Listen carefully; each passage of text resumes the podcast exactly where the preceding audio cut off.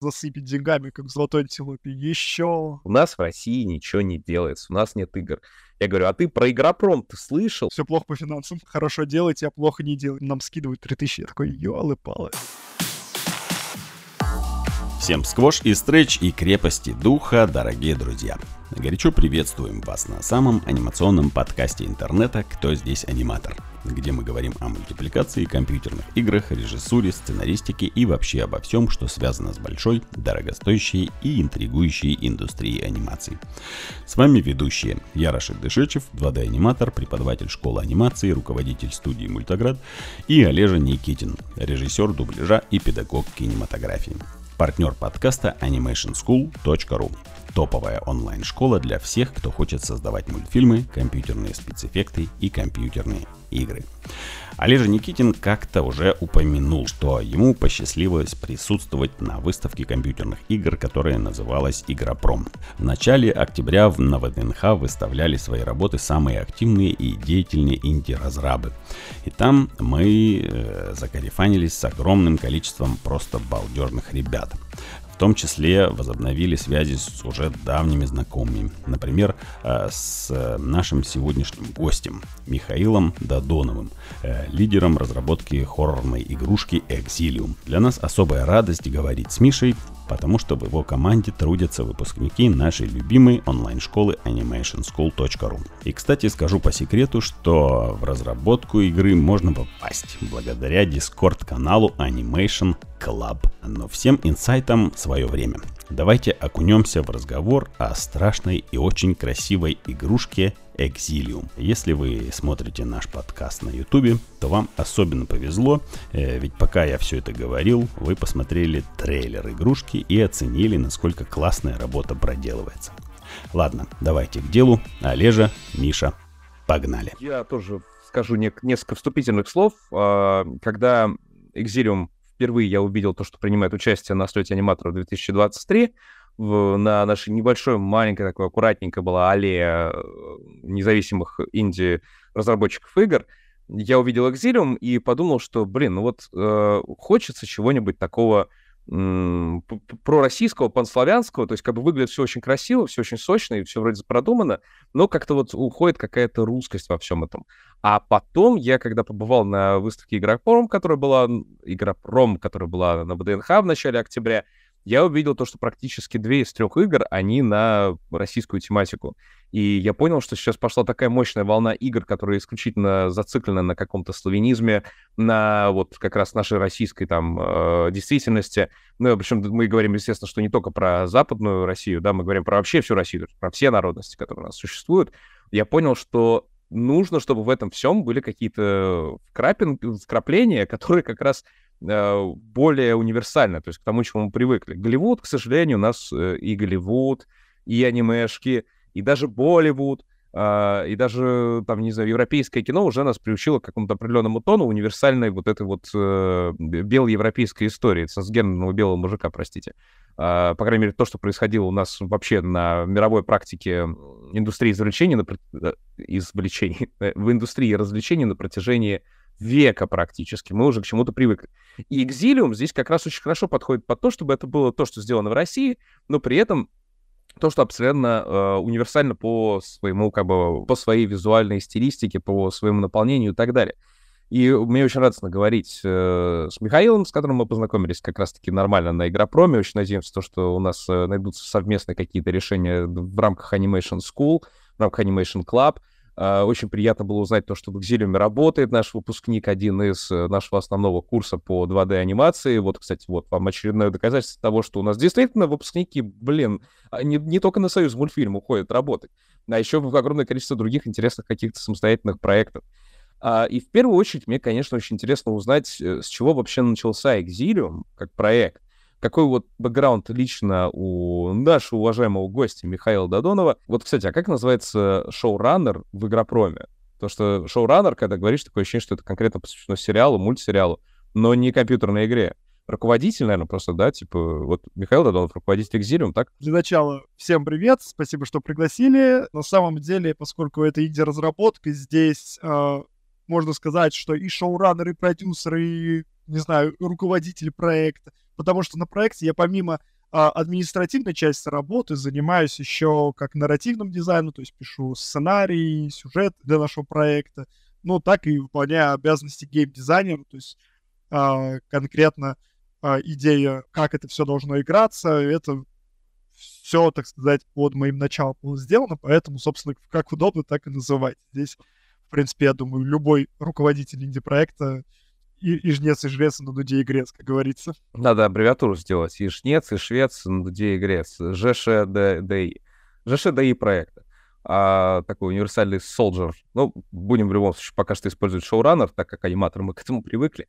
Так вот, какой бэкграунд э, лично у непосредственно шоураннера проекта Exilium Михаила, вот такой в свободной форме самореклама? В принципе, бэкграунд у меня достаточно обычный, то есть до этого я занимался э, разработкой сайтов, в основном занимался именно такой э, должностью креативного директора, то есть именно разрабатывал концепции э, для фирменного стиля, для сайтов и всякого рода компаний.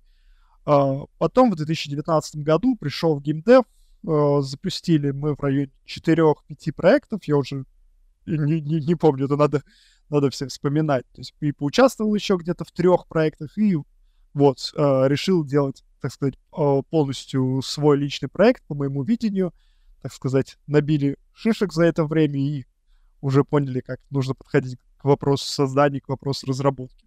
Mm-hmm. То есть что-то до этого было уже, да, попытка как это разработать? Да, меня приглашали во всякие инди-команды, то есть мы в основном это все было на энтузиазме, разрабатывалось сетевой квест делали, пытались сделать шутер мультиплеерный, а, самоучитель музыки, музыкальную викторину. Но музыкальная викторина у нас была как мобильный проект. Проект находится в стадии заморозки, потому что там нужно еще кое-что доделать, но я думаю, что мы его все-таки выпустим. Здорово, замечательно. Мне всегда очень хотелось, чтобы на рынке появилась не музыкальная викторина, а шазам для публики, когда ты не можешь вспомнить э, мелодию. Ты помнишь только отрывок мелодии, ты его напиваешь в мобильный телефон, потом выкладываешь в какое-то приложение, и все люди, которые к нему подключены, если знают этот трек, они просто накидывают треки туда, чтобы тебе подсказать, что же это за название. Вообще есть такая штука, я да? точно, точно не помню, но она в основном заточена под ритм. То есть, если вы не помните а, мелодию, но можете ее там отстучать, то она будет а, определена программой. Есть такой сайт. Офигеть, офигеть. Блин, ну вот э, Михаил только что доказал свою компетентность тотальную, то, что он знает рынок, шарит за него. А, но сейчас я так, была фраза, то, что тогда все делалось на энтузиазме. То есть сейчас можно сделать вывод, то, что Exilium делается уже далеко не только на энтузиазме, а с опытом и пониманием э, всего дальнейшего маркетингового пайплайна. Э, ну, не совсем так. Как сказать, э, за время, когда я работал на энтузиазме на первых проектах, в которых я принимал какое-то участие, то есть, как обычно говорят, энтузиасты, они заходят за какой-то дальнейший профит. Примерно вот эти 3-4 проекта, которые делались изначально, они были сделаны на энтузиазме, то есть там просто я выполнял роль геймдизайнера, нарративщика, энтузиазм, энтузиазм, энтузиазм.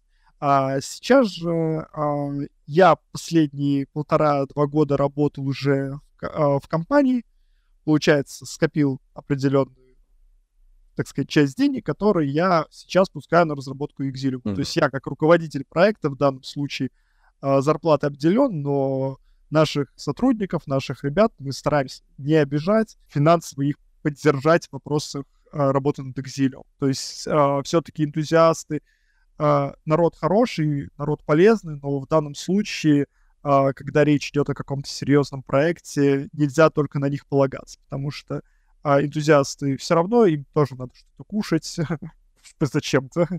Плюс как бы хороший специалист, он всегда знает себе цену, даже если проект хороший, а, все равно надо как-то поддержать специалиста, чтобы он не потерял интерес к проекту. Нужно, конечно, а вот, да, то есть инвестиций каких-то дополнительных нету, да? Нету какой-то команды, которая помогает финансово? Мы ищем. Мы ищем, постоянно находимся в процессе переговоров, но пока, к сожалению, еще финального решения по, по данному вопросу у нас нет. Я так понимаю, что встречаются такие люди, которые говорят, что типа нет. Но наверняка же есть те, которые говорят, что нет, потому что типа мы не будем финансировать, потому что. И вот э, как, что чаще всего становится причиной не финансировать? А, ну, тут есть а, несколько аспектов. А, например, это может быть просто вкусовщик. Обычно а, до маркетинговых исследований очень редко доходят, потому что вот у нас а, был договор с одной крупной компанией предварительный, mm. без имен, без названий, просто, просто случай жизни. Когда нам пришла крупная компания, а, которая работала с достаточно большими известными франшизами, предложили нам а, предварительный договор, в рамках которого изучат а, интерес к нашему проекту, после чего, э, ну, возможно, нам выделят финансирование и нам помогут развивать проект. Было проведено исследование, и по результатам нам отказали. Но результаты, на мой взгляд, были достаточно сомнительные, потому что когда речь заходит о большой крупной компании, подразумевается, ну, то есть я думаю, каждый в этот момент думает, что будет какое-то очень, очень серьезное маркетинговое исследование, вот, а это была элементарная закупка трафика на какую-то смешную сумму, там что-то типа в духе на 3000 рублей трафика нам закупили, посмотрели, сколько, какая конверсия по виш-листам, и а, сказали, нет, это слишком мало, слишком дорогие виш-листы. Но, на мой взгляд, это просто было сомнительно. Понятно, то есть провели обследование, ну, и, ну, да, что было не совсем корректно. Да, просто все-таки маркетинговая компания, рекламная компания на всяких таких площадках, она же строится э, на том, что площадка обучается. То есть она как бы смотрит, кому лучше показывать, кому лучше не показывать, потому что площадка же сама заинтересована, чтобы было больше переходов, потому что за клик площадка снимает с рекламного кабинета больше денег.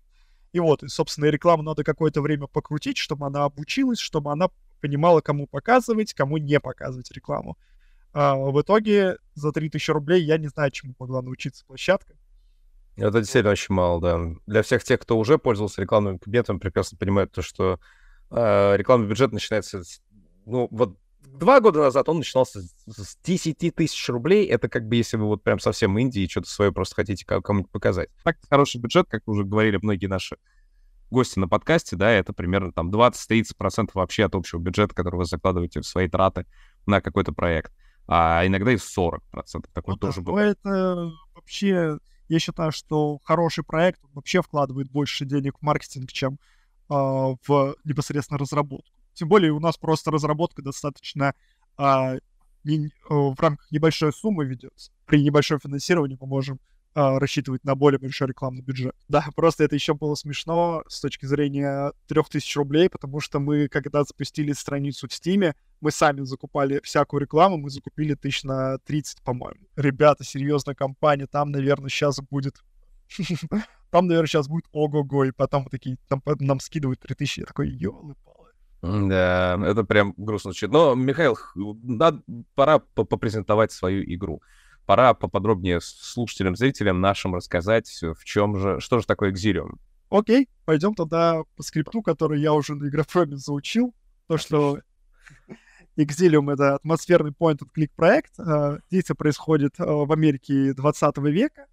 А, собственно, наш главный герой Адам Вейн является бывшим детективом, а ныне экзорцистом на службе бога, так сказать, э, не совсем желает Многие думают, что раз э, главный герой спасает одержимых людей от одержимости, изгоняет демонов, то он по умолчанию хороший. Нет, это не так. Э, всегда это палка о двух концах. То есть в данном случае э, персонаж помогает людям из своего корыстного интереса. Историю в игре мы показываем через комиксы. История строго линейна, но при этом, э, выполняя дополнительные задания на уровнях, игрок может получить дополнительные альтернативные ветки и узнать альтернативные события. Все это через комиксы, очень красивые, очень зрелищные. Примерно в таком формате мы подаем комиксы. Uh, у нас работает очень большая, крутая команда художников и аниматоров, в том числе и Animation School, как уже подметил Олег. Небольшие наборы историй, которые в дальнейшем, они на едином таймлайне uh, складываются в одну единую цельную картину вкратце еще могу добавить, что по геймплею это аналог как достать соседа, такая старая была игрушка. Да. А, и тогда сразу плавненько перейду к предыстории, как мы вообще к этому пришли. Отлично. А, изначально на просторах интернета я наткнулся на нашу а, художницу Карнесу, которая рисовала в своем таком э, уникальном, интересном стиле. Она работала исключительно с хоррором. То есть я ее нашел, и я понял, то, что мы точно хотим работать в этой стилистике. И вот был только вопрос, как в это играть. Что нужно сделать с 2D, а, чтобы это было интересно и при этом а, соответствовало визуальному стилю. И поэтому я вспомнил, что раньше была игра как достать соседа, достаточно интересна, но при этом почему-то а, она не получила достойного переосмысления, переиздания.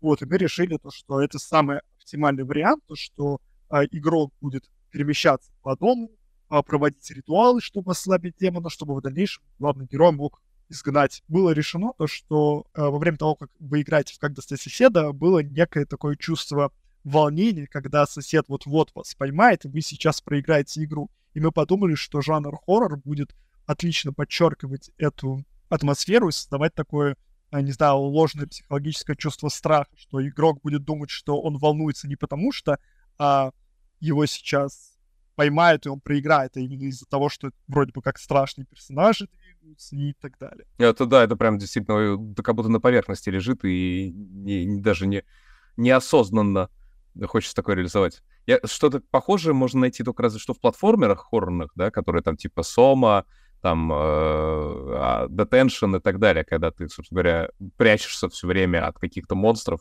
но при этом ты не пытаешься их победить, потому что тебе нечему побеждать, ты просто прячешься. Здесь гораздо интереснее так. Мы именно хотели сделать акцент на истории, на сюжете. Геймплей, помимо того, что он должен был быть интересен пользователю, он еще э, должен не отвлекать игрока от сюжета.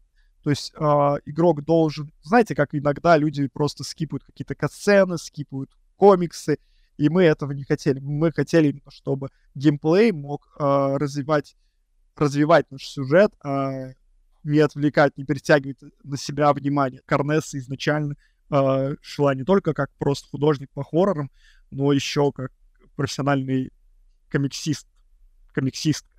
Константин являлся одним из референсов для нашего главного героя из расчета, что я сразу сказал, то, что нам нужен э, а Константин с точки зрения того, что это главный герой, потому что он не хочет выполнять эту работу, он уставший, он истощенный. Сам вот этот референс Константина, он как бы напрашивался тоже.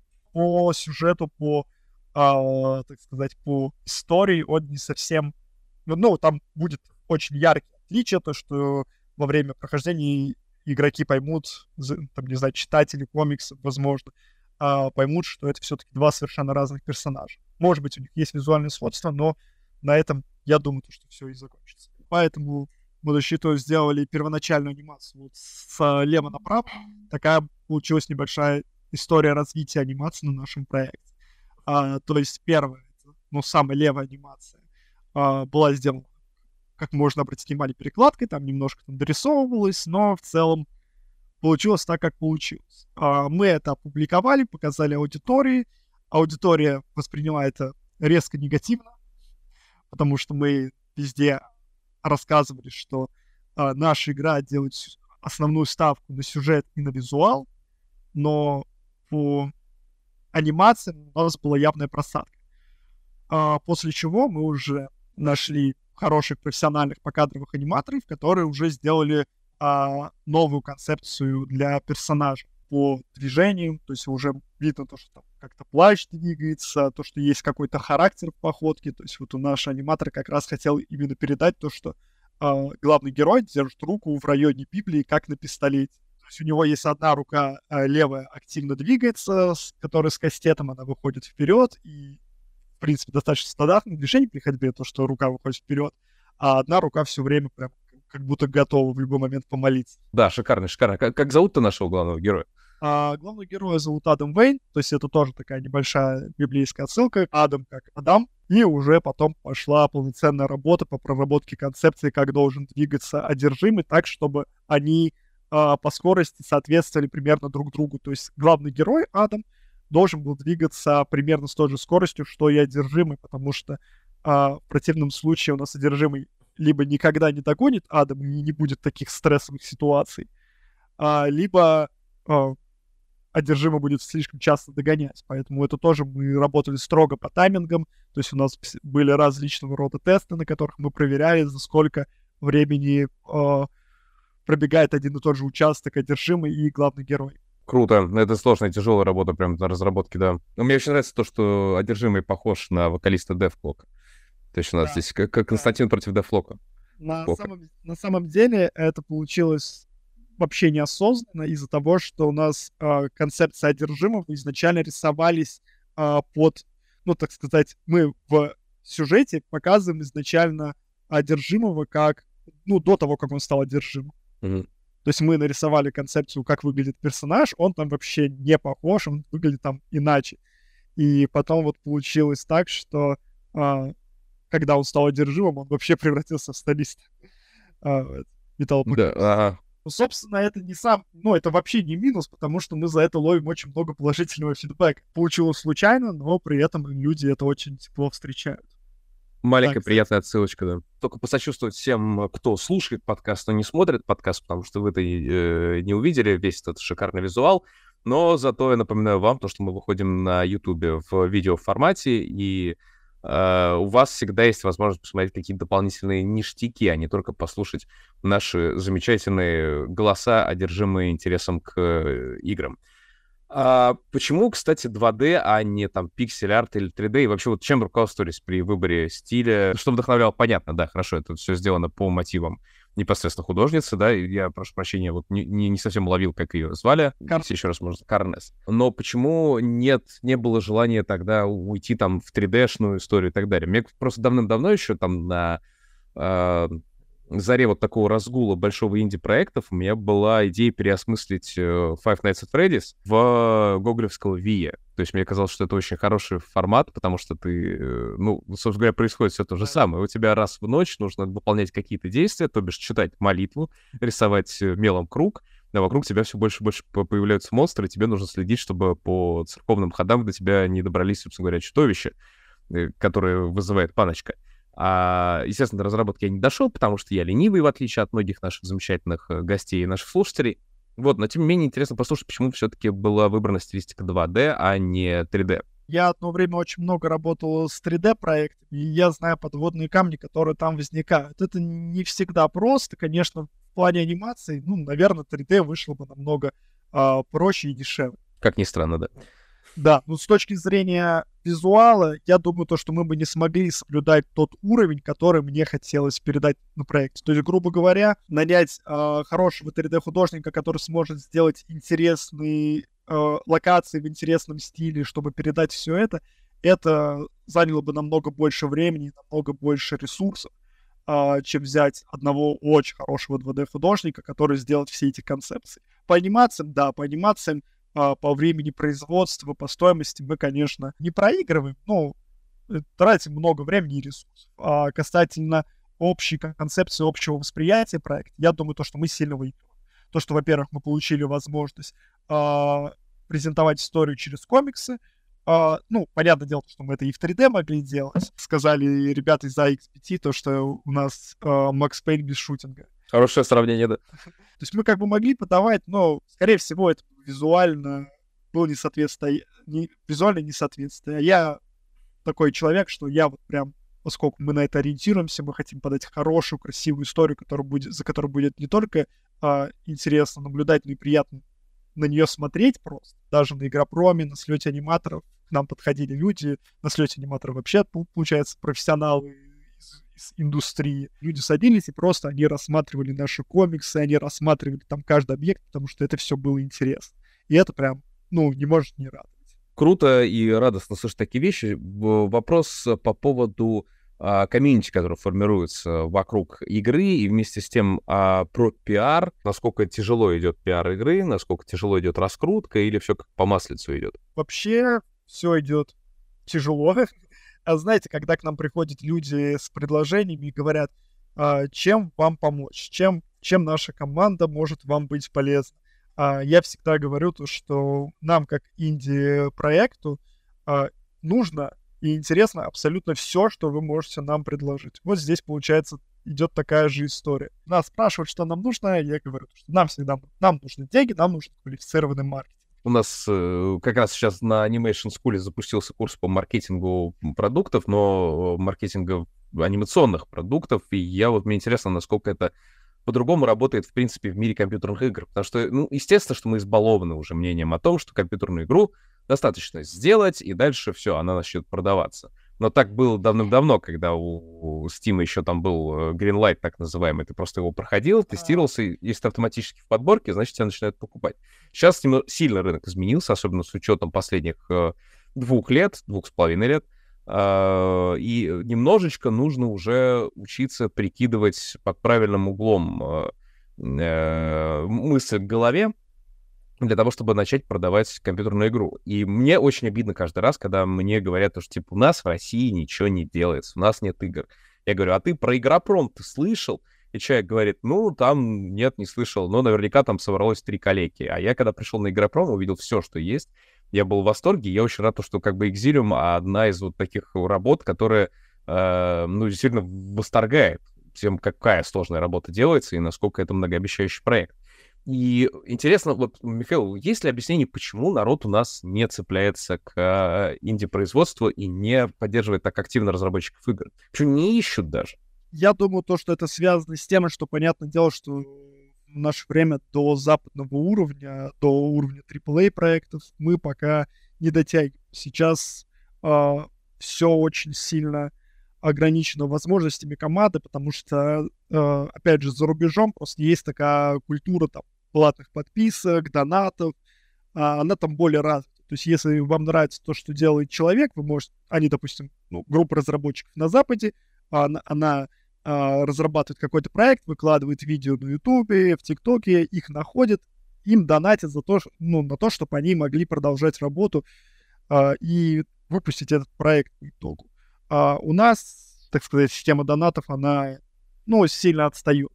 А, хоть в экзиле мы не собираем донаты, то есть я об этом говорил на Игропроме, я об этом всегда говорю, то, что для нас самая лучшая поддержка это просто если люди на нас будут подписываться в социальных сетях и добавлять нас в виш Все, нам больше ничего не нужно. Mm-hmm. То есть здесь о, у нас проект крепкий, мы в нем уверены, команда у нас просто офигительно мощная. Ну, если брать пример аниматоров, у нас работали на Киберславе, на антологии русского хоррора, на студии Мельниц, просто куча народу, то есть, наверное, 6 из 8 человек у нас работало на студии Мельниц, то есть э, наша режиссер в свое время анимировала коня Юлия, князя, то есть таких прям знаковых, важных персонажей.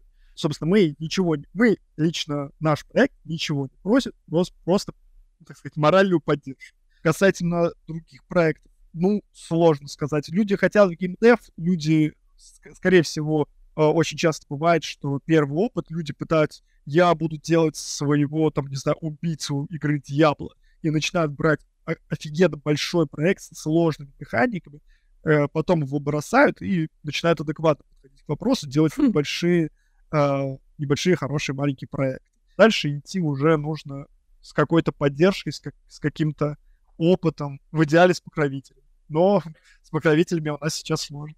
И еще один момент, просто вы так там сказали по поводу того, что а, по поводу маркетинга был разговор, то, что очень много а, игр остается без внимания. И я как раз для примера открыл статистику, которую недавно прочитал.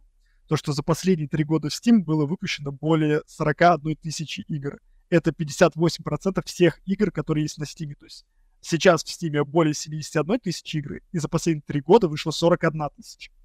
И то есть, ну, понятное дело, что игры там, скорее всего, качеству, потому что люди просто пробуют, и они уже просто за 100 долларов взноса могут свое детище э, выкинуть в свет. Угу. А теперь давайте посчитаем, да, 40 тысяч игр умножить на 100.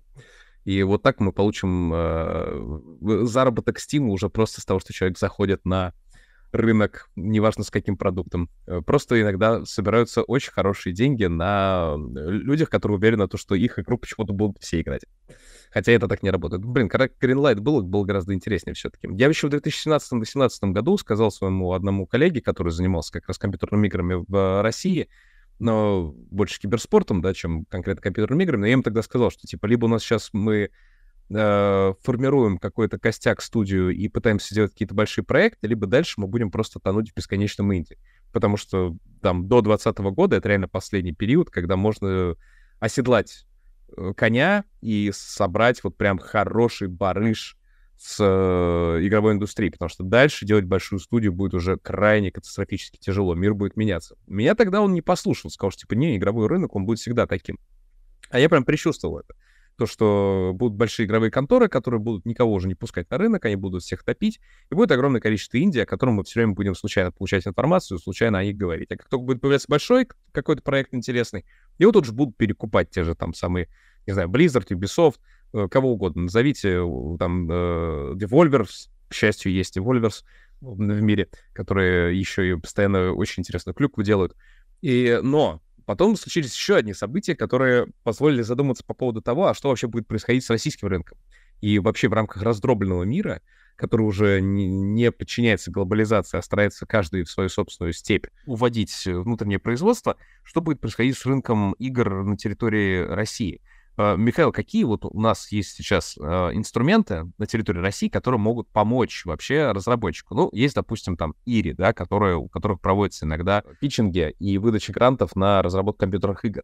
Но это как бы такой очень тяжелый с точки зрения юридической ответственности игра, потому что тебе нужно заполнить огромное количество документации, если и быть готовым вложиться большими деньгами сразу на стартовом этапе, потому что сразу деньги ты, конечно, не получишь с этого все. Грантовая история, она вообще по-другому немножко работает. Да? Это не, прямой, не прямая инвестиция, когда тебе дали деньги под какие-то обязательства, ты их потом вот отдашь, не отдашь. Это всегда игра в такое предпринимательство и риски. Это игра, когда ты становишься очень ответственным человеком, который должен очень ответственно подходить к вопросу финансирования.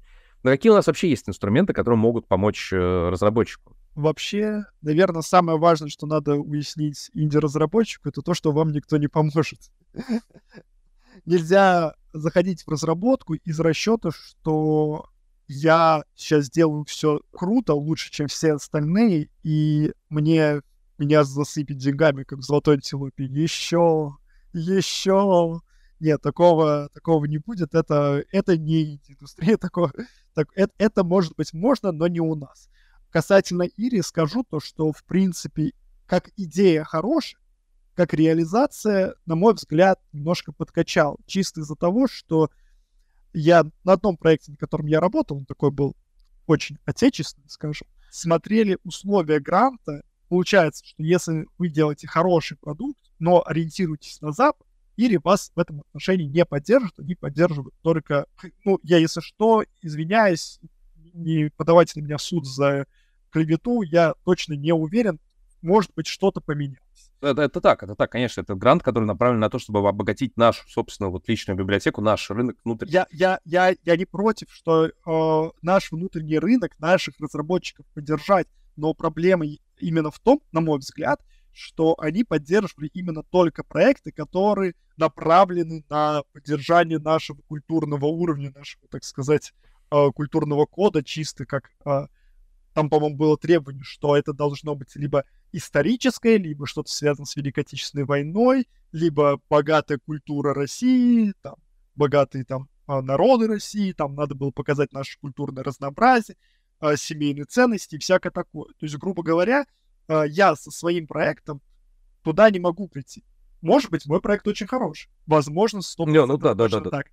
Но при этом я не могу туда прийти из-за того, что просто я не, ну соотве- не, не соответствую тематике я проект делаю не про Россию. То есть я ориентируюсь на Запад. При этом, как бы, возможно, э, такие проекты, как, э, которые ориентируются на Запад, они могли бы на Западе именно показать то, что в России тоже делают круто. У нас есть крутые проекты, которые могли бы зайти на западную аудиторию. Ну, вот здесь цель немножко другая, да. Здесь мы не говорим да. о получении прибыли или о каком-то геополитическом влиянии на рынке развлечений. Мы говорим о том, что у нас действительно очень страшная нехватка была какого-то продукта, который посвящен именно российским реалиям. Это, ну, действительно, с этим была проблема, и в этом была задача многих, ну, в том числе и. А, поэтому здесь, конечно, не стоит искать финансирование, если вы делаете там какой-то а, э, StarCraft про какого-нибудь там а, ма- майора Тома, да, и, то, естественно, что, конечно, государственный грант вы не получите. Если только он не прилетает на, не знаю, идеальную русскую планету. Хотя, ну, это все равно шизофренически звучит. И у нас пока что, мне кажется, что пока наши государственные гранты еще не заточены на то, чтобы делать какую-то вот геополитическую э, направленную, на, на экспорт направленные гранты. Uh, понятное дело, что до этого уже дошли Китай, да, они уже прекрасно понимают, что вот внутри они уверены в своем качестве, они могут сделать какой-то международный продукт и уже его там в него вкладываться, финансировать, получать это как бы просто это исключительно финансовая история. Да, задача Ири, да, была не в Э, получения прибыли, а в задаче насытить рынок именно как, каким-то русским продуктом. Что потом с ним будут делать, кстати, пока непонятно, возможно, ну, что это ну, точно да. так же будет продаваться на зарубеж. Но помимо вот Ири, что еще существует? Чем а, можно воспользоваться, какими инструментами? Помимо Ири еще я знаю то, что выдает финансы ВК инвестиции. Mm. Пока я не слышал ни от одного разработчика, что деньги получили. Насколько я знаю, им в предыдущем году выделили 300 миллионов рублей, чтобы поддержать отече... отечественных разработчиков э, без направленности на РФ. То есть вы можете делать все, что угодно, отправить им заявку, и, возможно, вам выделят какие-то деньги, возможно, вы сможете продолжить это это партнерство, потому что, в принципе, ну, если вы находитесь территориально в России, то партнерство с ВК, я думаю, это достаточно хороший опыт, который в дальнейшем поможет развиваться именно как отечественному разработчику. Пока разработчики либо не говорят, что деньги выделили, возможно, у них какой-то там НДА в этом плане, это было бы хорошее решение со стороны ВК, потому что им же надо раскачивать ВК Play не только на российский рынок, но и на вообще весь рынок. Им само ВК надо раскачивать. И это было бы, конечно, здорово, если бы у ВКонтакте появился какой-то такой э, эксклюзив, который трейлер бы показали, сказали, там над ним работает там кто-то вот такой-то, такой-то, кто-то из мега-разработчиков. Вообще Half-Life 3 будет выходить только на ВК Play. Вот тогда бы народ сразу потек, соответственно, в ВК, пользоваться ВК Play. То есть понятно, что это немножко другая игра. ВК в любом случае молодцы, то, что такую инициативу запустили. Я надеюсь, что мы э, увидим много хороших проектов, которые смогут с ними добиться каких-то результатов, и мы увидим то, что это помогло разработчикам. Потому что инициатива, безусловно, хорошая. Насколько я знаю, условия у них там достаточно гибкие. Заявки подавать точно нужно, надо, надо пытаться пробиться везде. Касательно других инструментов, которые помогают продвигать игру, я не могу говорить за все площадки. Касательно того, как продвигаться русскому разработчику, могу точно сказать, э, скорее всего, надо забить на рекламу ВК, потому что это крайне не, неэффективно. А, люди с ВК вообще не заходят. А, на Стиме э, это участие в фестивалях. По фестивалям э, крайне положительный фидбэк от всех разработчиков, с кем мы э, общались. По идее, от разработчика ничего не требуется, только чтобы была демка.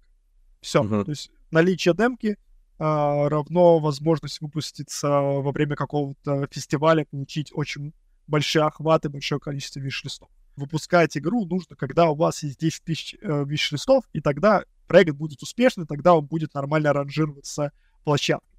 А, и вот ребята говорят, что за один фестиваль, который длится неделю, там можно собрать 3-4 тысячи виш-листов спокойно, и это достаточно много. Ну и заодно человек может сразу все увидеть, посмотреть и быть уверен, что его не обманут. Uh, да. Эта игра точно выйдет, потому что вот он, разработчик, я ему в глаза смотрю, и он горит uh, своей игрой. Ну, это еще, опять же, знаете, больше к вопросу, uh, как рекламируются мобильные игры, когда вы смотрите а, видео, и там какое- что-то там интересное, а потом за- заходите в игру, и там вообще что-то совершенно другое, что-то оторванное от того, что вы видели в рекламе. А я, кстати, здесь расскажу смешную историю. Я говорил с аниматором, которая делает вот все эти анимации с э, какими-то прикольными решениями, какой-то очень интересной игровой механикой. Там, типа, ну, даже если брать какие-нибудь вот эти вот всех задолбавшие рекламы, типа, как же спасти принцессу там. я говорю, а почему всегда вот в той анимации, которая делается на рекламном э, уровне, э, не соответствует тому, что в игре. Она говорит, ты будешь ржать над этим, но мы делали игры, которые были как раз вот такие, как показано в, рек- в рекламе. И они не продавались вообще. То есть они были никому не интересны. Но как только мы стали делать рекламу с этими механиками и заколебывать людей, которые видят ну, как очевидное решение какой-то логической задачки, и сразу кликают по игре, чтобы ее скачать, вот тогда поперло, вот тогда стали смотреть. А сами эти игры никому не интересны. Это очень, да, да забавное такое. LaunchMe называется компания, да, которая делает Exilium, это название такое именно непосредственно студии. Какие-то еще, кстати, проекты, кроме Exilium, делаются, может быть, параллельно, или все силы на Exilium, или что-то маленькое а, такое? Нет, нет, мы все силы сосредоточили на Exilium, потому что нам это интересно, мы получаем большой большое количество положительного фидбэка как от аудитории, так и от а, кандидатов, которые хотят принять участие а, в разработке. А нету идеи сделать реально какие-то мини-игры э, а-ля три в ряд, для того, чтобы просто порекламировать Exilium и LaunchMe? Тоже на тематику демонов и изгнания. Это просто немножко опасная игра такая будет но мне кажется, у этого есть будущее. Тем более, все равно же все как бы шит-листы, все фото фотажики есть. Просто чисто в качестве рекламы сделать какую-то мини-игру такую. Вообще у нас есть а, некоторые идеи по продвижению, в принципе, потому что мы, как я уже говорил, хотим а, развивать вселенную Exilium. Uh-huh.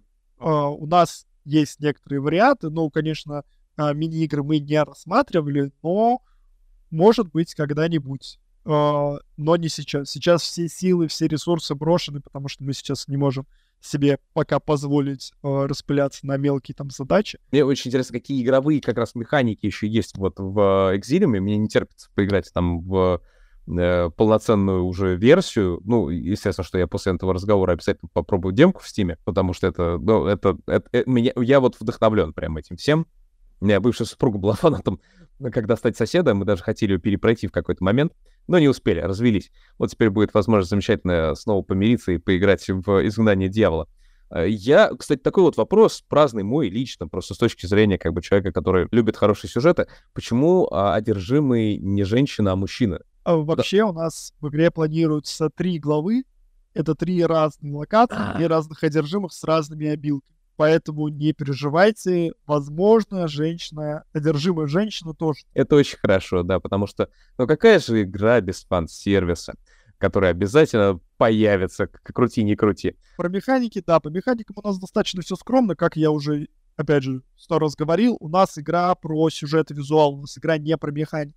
Механики достаточно простые, собственно, которые вы видите на экране, или если вы не видите, а смотрите, то представьте, как достать соседа, вот то же самое, только темно и страшно.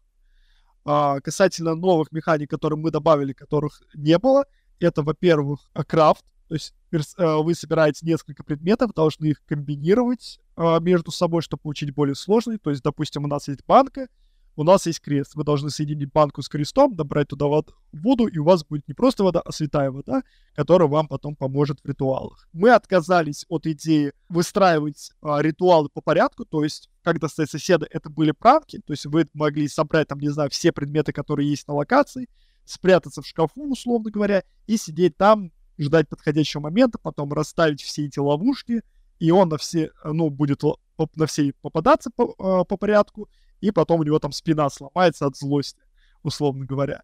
А, мы от этой механики решили отказаться в пользу более хардкорного прохождения. То есть у нас вы можете просто пройти уровень а, не торопясь, но если вы хотите узнать альтернативные сюжеты, а, какие-то пасхалки найти, вам придется все это переиграть несколько раз, чтобы пройти это за определенное время. То есть у вас будет задание пройти уровень там за две минуты. И вы не можете там все собрать и сидеть в шкафу, ждать подходящего момента. Вы что-то взяли, вам нужно срочно бежать в другое место, провести ритуал, взять что-то еще и так далее, чтобы это все успеть выполнить в строгий тайминг.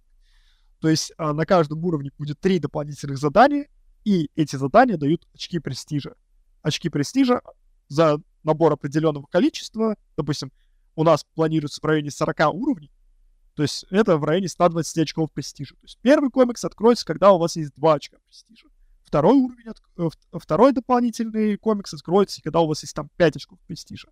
И по нарастающей. Прикольно. Есть ли уже какой-то контакт э, с продюсерскими компаниями, с э, блогерами? Я услышал то, что с XBT был разговор, может быть, с кем-то еще. Ну, iXBT не то, что был разговор, там а, получилась не очень приятная ситуация для нас, то, что мы отправили им заявку, и наша заявка, к сожалению, упала в спам а, и мы не попали в основное шоу. Но а, потом был второй день, второй день со стримом, где а, можно было ребятам отправить ссылку на геймплей и ну, ссылку на страницу в магазине и так далее, и они уже на стриме в режиме live смотрели игры, и нас они посмотрели, очень сильно похвалили, а, они прям удивились, они посмотрели на уровень нашего трейлера, на качество анимации и прям сказали, это что наши делают и все понравилось. Вот. И сказали, давайте на следующее шоу, мы там вас возьмем. И обидно, что в это шоу мы не попали в первую в истории. Uh-huh. Ну, зато на Игропроме побывали.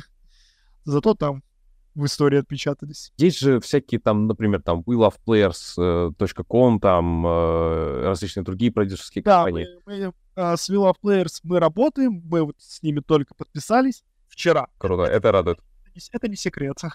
Это не секрет, мы с ними подписались, но с ними мы сотрудничаем пока только по маркетингу. Ну, собственно, они как бы маркетингом занимаются, поэтому... С блогерами конкретно еще общения не было, да, там, типа, Куплинову прислать, э, демку попробовать и так далее. Вот, в такую сторону еще ничего не делалось.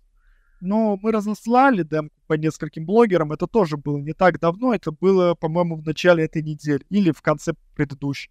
То есть в любом случае это процесс длинный, то есть а, все равно съемки ролика, монтаж ролика, будет ли играть, не будет ли играть. То есть это же тоже всегда индивидуально, особенно с точки зрения, когда непонятно, а, Индия это разработчик или просто какой-то коммерсант, который делает свою игру и хочет за бесплатно отрекламироваться. То есть это такой кам- э, палка о двух концах. То есть э, как бы при нашем уровне мы хотим получить более широкую огласку, но при нашем уровне люди начинают воспринимать, что мы коммерческий проект. Пока мы жесткая андеграундная инди, без всякой сторонней поддержки, все своими силами, своими средствами финансируется. Слушай, а в плане крафта вы не стали добавлять там типа ложные предметы? Ну, то есть, когда ты их объединяешь, это не то, что ты должен был объединить, из-за этого ты теряешь время, и у тебя как бы игра повела совершенно не по тому пути, по которому он следовал бы пойти. Э, у нас и так достаточно много хардкорных моментов, то, что иногда непонятно, что можно объединить, а что нельзя. Из-за этого в некоторых моментах нас так люди ругают, что типа слишком сложно и непонятно. Мы сейчас пытаемся работать в сторону небольшого упрощения, потому что а, не по всем предметам понятно, интерактивны они или нет. Мы так что, так что сейчас работаем над шейдерами, чтобы подсветить некоторые интерактивные объекты при приближении игрока. То есть они не будут постоянно светиться, не будем делать слишком просто. Ну да, понятно, чтобы хоть какая-то подсказка просто была, да. Э, что с чем как может работать, да, понятно. Ну, все равно даже сейчас, как бы даже на этом уровне все выглядит очень здорово, и, ну, если бы эта игра появилась там как 10 лет назад я про нее услышал, это был бы вообще, наверное, топоч. Сейчас я понимаю, что немножечко потяжелее будет идти, потому что, вот, знаешь, с одной стороны, мне кажется, что это круто, что она 2D, потому что сейчас идет ренессанс 2D во всем мире, и всем безумно интересно как раз 2D. С другой точки зрения, понимаю, насколько вообще тяжело сейчас э, в игры входить в принципе. Я хотел поподробнее услышать про пайплайн разработки всей, то есть откуда она началась, разработка, через какие этапы она прошла, через что проходили во время разработки игры. Прям с самой первой искры, когда захотела сделать игру. Немножко размытый вопрос, поэтому, скорее всего, ответ будет тоже достаточно размытый, так что извините, если что. Как я и сказал, то, что вот первое, что было, это я нашел Карнесу. Я как человек творческий, и она меня очень сильно вдохновила именно на работу над Exilium. То есть я увидел ее арт, и я понимал, что это должен быть хоррор, Uh, и был вопрос в том, uh, какой это должен быть хоррор. Потом э, я являюсь большим фанатом фильма «Константин» и всякой э, такой темы. Мне очень нравится, в принципе, э, культная тематика. не то, что я там сатанист какой-то, нет, такого нет. Я подумал то, что она сможет нарисовать какого-то демона, какого-то одержимого. То есть это когда это не просто какое-то условное существо, когда это человек. Я подумал, что это будет выглядеть поинтереснее. Мы обсудили с ней а, создании концепции, то, что это будет э, хоррор про экзорциста. И оставался вопрос, как, это, как в это играть. Тут я уже рассказывал про то, что я подумал, что когда с соседа, отличное сочетание, то, что нам надо ослабить демонов, которого в дальнейшем мы изгоним. Сделали техническое задание, нарисовали от руки сами, как могли, ком комнаты, их положение, какие там могут быть предметы, примерные маршруты одержимого — а, для первой локации. И, собственно, Карнеса сразу приступила к отрисовке. Мы особо там не ждали. По программной части у нас уже был программист, с которым мы очень давно работаем, а, с которым мы уже реализовали несколько проектов. Мы знали, что он надежный, то, что он справится. Движок какой он выбрал? А, Unity. То есть у нас специалист... А, ну это Unity. Только, только на Unity мы подумали то, что, в принципе, с Unreal Engine на самом деле достаточно много проблем возникает с точки зрения поиска хорошего толкового специалиста. Это да. То есть это либо какие-то супер крутые специалисты, которые просят очень много денег, у нас только нет, либо это э, школьники, которые изучают Unreal Engine. При всем уважении к школьникам, я знаю пару школьников, которые отлично программируют, к ним вопросов у меня нет но нам нужен был э, человек, который постоянно занимается этим, который развивается в этом направлении, который так сказать, специалист и который будет работать. Потому что это такая большая проблема найти хороших, надежных специалистов, которые не просто хорошо делают, а которые смогут э, делать до победного конца. Угу, ну, понимаю, да. Не, некоторые даже за деньги работать не хотят. Некоторые хотят а, немножко там что-то пописать, получить там условные там 100 рублей, условно, а, а потом пропасть. Все. И как бы даже им еще, им еще что предлагай, они, им это не интересно, они просто хотели поработать, поработать, теперь они работать не хотят. Совершенно не замотивированные люди. Не надо быть такими. Вот. Совет.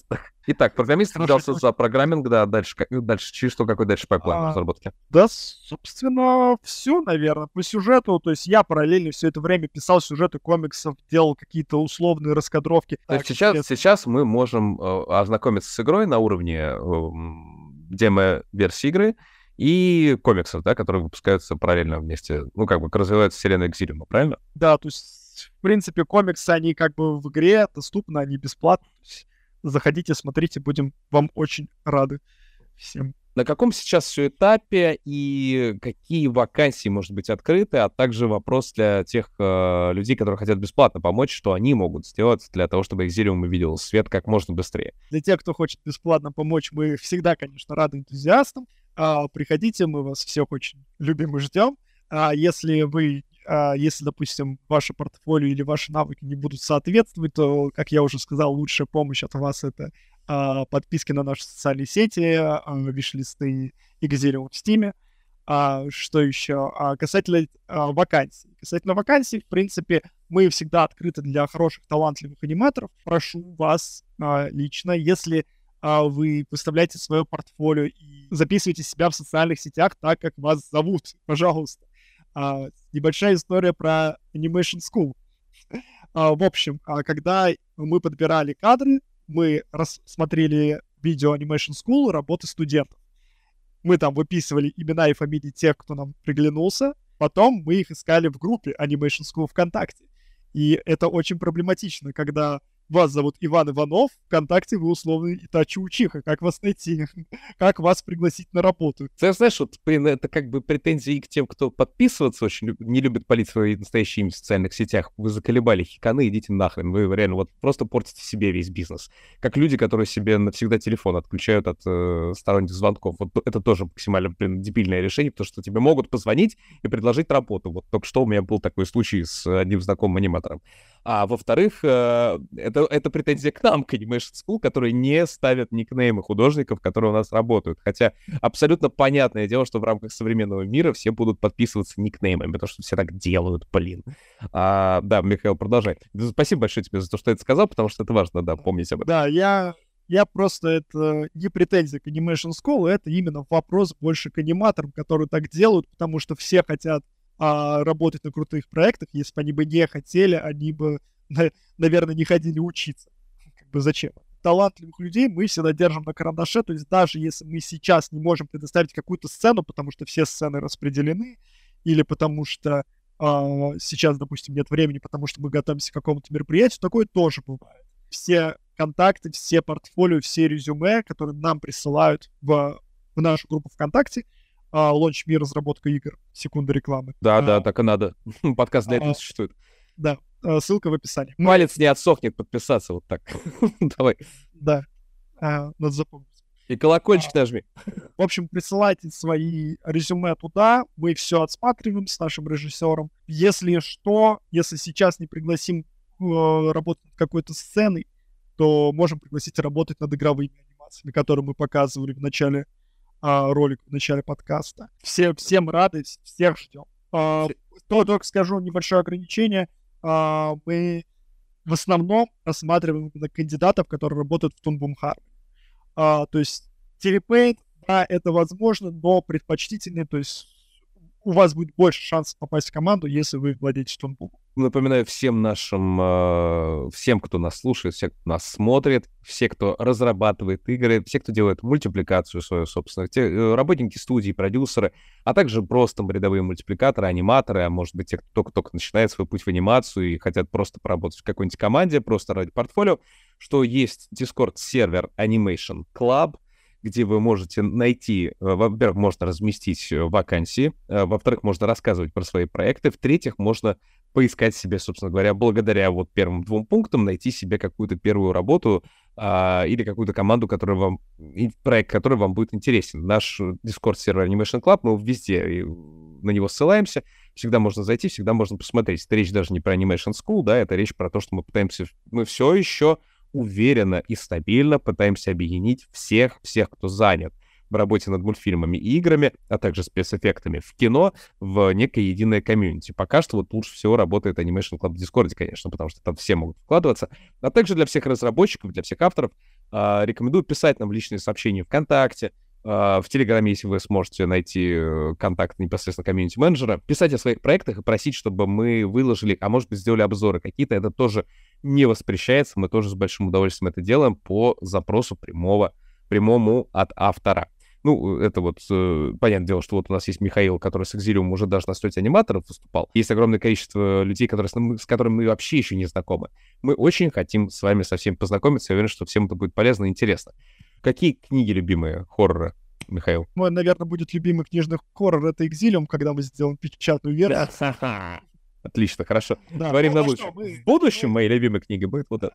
Да, ну а что? Мы, в принципе, у нас это был один из э, вариантов развития сюжета с точки зрения того, что раз уж мы все равно, у нас хороший комиксист, и мы это делаем, то почему бы не издаться и в печатном виде? То есть это, знаете, как мечта любого игродела выйти не только а, в цифровом виде, так сказать, но и на а, физических носителях. То есть это, вообще, это вообще очень круто, да. Это мерч, в конце концов. Это еще да. сопровождение. Это для коллекционки еще отлично подойдет. Да. Ну, а моя любимая книга — это Евангелие. Я жду не дождусь какой-нибудь игры, которая будет в качестве э, мерча дополнительного продаваться в коллекционном издании. Будет не только там Steam-код и какая-нибудь фигурка, но еще и даваться Евангелие, мне кажется, будет идеальный для меня просто э, набор. Михаил, в... спасибо большое за разговор в рамках нашего прощания. Вот сейчас в свободной форме все, что хотелось сказать, скажи, все, что не, не договорил, договори и попрощайся с нашими уважаемыми зрителями и слушателями подкаста «Кто же здесь аниматор?». Во-первых, это добавляйте обязательно Exilium виш-лист и подписывайтесь на наши социальные сети. Чек. А, и второе, ну, это самое главное, на что я всегда ориентируюсь, это хорошо делайте, а плохо не делайте.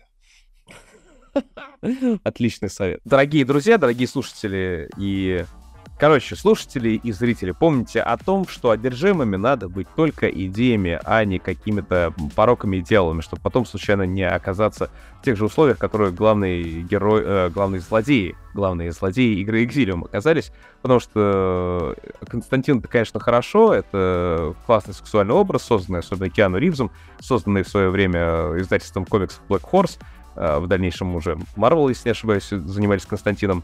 Или DC. Кто купил Константин? DC Константин купил, да? DC. Эх, я в последнее время переметнулся в лагерях. Чаще всего к вам придут, конечно, совершенно другие священники, будут делать с вами совершенно другие вещи, а не те, которые показаны в игре. Это будет не так весело и прикольно, как это показано в фильмах.